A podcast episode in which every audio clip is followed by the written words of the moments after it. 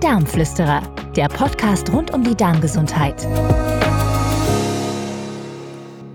Herzlich willkommen zu einer neuen Folge der Darmflüsterer.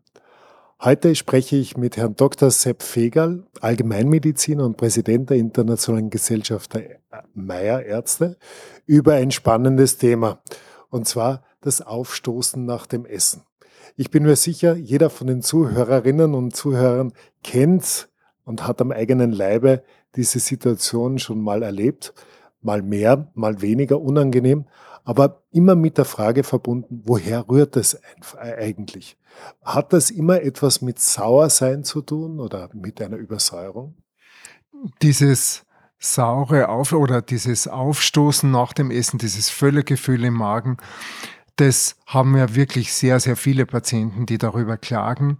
Und es sind sehr viele, die ähm, im Normalfall keine befriedigende Therapie erfahren und deswegen ziemlich verzweifelt eigentlich äh, zum, zum Arzt kommen. Äh, es ist ja wirklich spannend. Es ist das Aufstoßen, kennen wir zum Teil als saures Aufstoßen wo man den Eindruck hat, es ist wirklich zu viel Säure im Magen, die dann über die Speiseröhre raufgeht und die Speiseröhre richtig verätzt. Da gibt's im Englischen ja auch den Ausdruck dafür, das Heartburn, das Herzbrennen, weil es einfach so mitten im Brustraum ist, dieses Brennen. Und das zeigt schon diesen Reflux an, diesen Säurereflux. In solchen Fällen sind die Protonenpumpenhemmer, also diese Säureblocker, die in der Regel vom, vom Arzt dann verschrieben werden, meistens kurzfristig hilfreich. Ich höre immer wieder, dass auch das Trinken von einem Glas Milch äh, die Symptome schnell lindern sollte. Ist das möglich und ist das überhaupt günstig?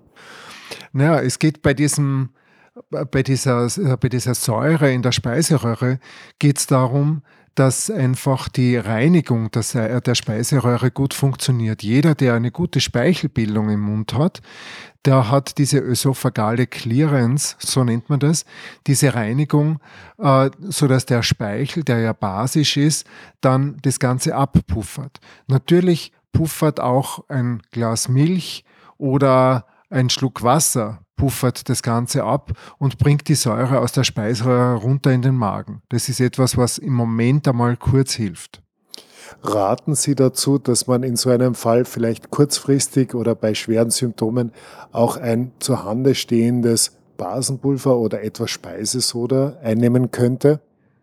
Auf der einen Seite geht es sicher sicherlich darum, diese Übersäuerung wegzubringen und da ist Basenpulver äh, eine gute Möglichkeit. Auf der anderen Seite wird es darum gehen, dass der Magen die Bewegung jetzt nicht nach oben initiiert, also nicht, dass nicht die, die, äh, die Füllung des Magens oder der Speisebrei nach oben wieder in die Speiseröhre zurückfließt, sondern dass dieser Mageninhalt nach unten Richtung Dünndarm weitergeht. Und dafür bewähren sich in der Regel dann Mittel wie Bitterstoffe, die die Motilität, also die Transportbewegung des Magens und des Dünndarms wieder anregen. Wunderbar, danke. Jetzt hätte ich die Frage, Sie haben zuerst erwähnt, es gibt auch ein basisches Aufstoßen oder das Gefühl, dass es nichts mit Säure zu tun hat. Das sind die vielen Patienten, die sagen, jetzt habe ich diese Medikamente bekommen, diese säureblockenden Medikamente bekommen und die bringen mir überhaupt nichts. Dann habe ich sie in der doppelten Dosis bekommen und das hilft mir noch immer nicht. Ähm, da geht es in der Regel nicht um einen Säurereflux, also um, ein, ähm, um einen sauren Speisebrei, der wieder nach oben geht, sondern das ist meist verbunden damit, entweder dass Gase aufsteigen oder dass auch der Dünndarm selber in seiner Vorwärtsbewegung gebremst ist, sodass die Galle, die Gallenflüssigkeit, die eigentlich in den Zwölffingerdarm mündet, dass die vom Zwölffingerdarm über den Magen in die Speiseröhre aufsteigt. Und das ist etwas, was die Speiseröhre noch viel weniger toleriert, weil sie auf, äh, für die Galle nicht richtig ausgerichtet ist. Gegen Säure kann sie sich normalerweise relativ gut wehren. Was verursacht also diesen Druck, der offensichtlich manchmal in der Bauchhöhle entsteht und so auf, das, auf, die zwölf, auf den Zwölffingerdarm oder auch auf den Magen drückt, dass eben Speisebrei oder auch Gallensäure aufsteigen kann? Woher kommt denn diese Kraft? Es ist jede Mahlzeit wird einmal eine gewisse Füllung im Magen verursachen, wobei im Normalfall der Magen mit seiner starken Muskulatur und seinen starken Verdauungssäften äh, diese Speise sehr gut zerlegen kann und dann Richtung Zwölffingerdarm, Dünndarm weiter transportiert. Und wenn der Darm mit seiner starken Muskulatur eng in Kontakt geht, dann habe ich auch keinen aufgetriebenen Bauch, weil ein zusammengezogener Darm macht einen kleinen Bauch, ein erweiterter, geblähter, müder, träger Darm macht einen großen Bauch. Ja? Und die häufigste Ursache ist wohl die, dass uns die dass wir das vernachlässigen, dass wir für die Verdauungskraft auch äh, die, äh, unser Nervensystem entsprechend einsetzen müssen.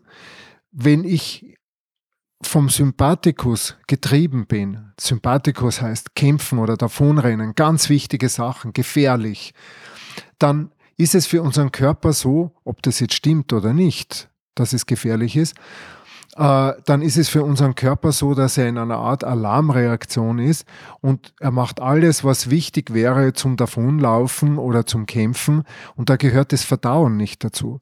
Das heißt, da bleibt die Nahrung einfach dort liegen, wo sie ist. Das kenne ich gut. Es ist, wenn ich bei einer zu kurzen Mittagspause zu schnell versuche, eine Kleinigkeit zu essen, die liegt mir oft unglaublich lange im Magen.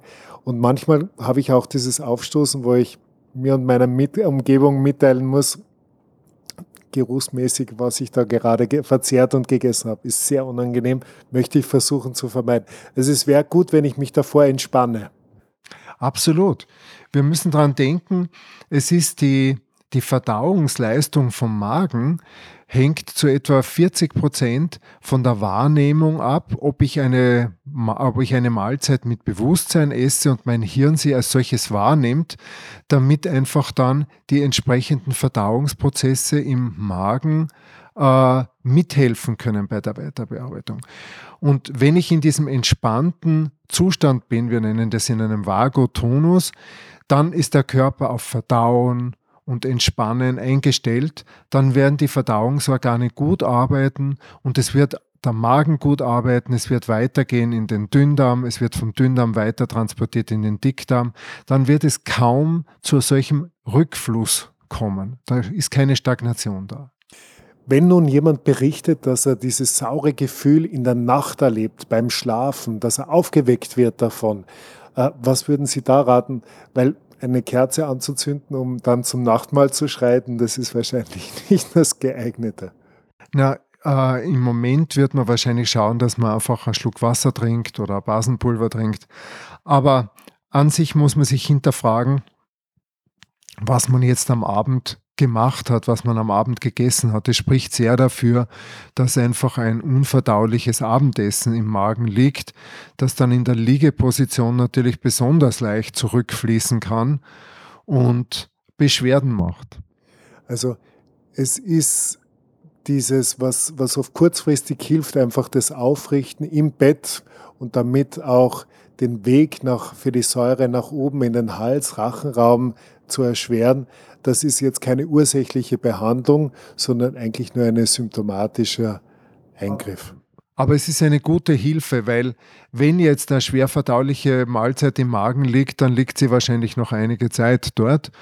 Und da ist es sicherlich eine gute Möglichkeit, mit aufgerichtetem Ober- oder mit erhöhtem Oberkörper praktisch dort zu liegen oder man steht auf und geht einmal ein paar Schritte und macht so eine leichte Massage über dem Magen- und Bauchraum. Auch dann sehen wir in der Regel, dass die Bewegung startet im Magen und dass die Bewegung nach unten geht und damit auch dieser Säurerückfluss sich bessert.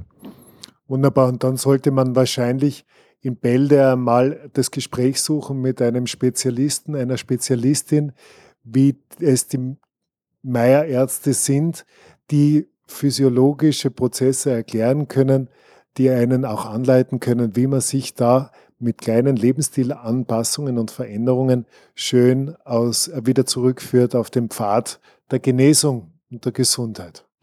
Ja, absolut, weil es geht wirklich darum, zuerst einmal für sich selber ein gewisses Verständnis der Zusammenhänge zu entwickeln. Und damit bin ich schon viel mehr Herr der Dinge und kann selber Einfluss nehmen darauf und kann mit Kleinigkeiten oft diese Beschwerden ganz gut in den Griff kriegen. Was würden Sie also äh, jemanden raten, der von Zeit zu Zeit äh, erlebt, dass er so saures Aufstoßen hat, dann im Überlegen und im Rekapitulieren draufkommt, dass dieses Aufstoßen immer bei der hastig genossenen Speise äh, erfolgt oder auch bei einer bestimmten Speisewahl oder in einer bestimmten, zu einer bestimmten Tageszeit. Was könnte dieser äh, Mensch und Interessierte vielleicht anpassen und für sich noch optimieren?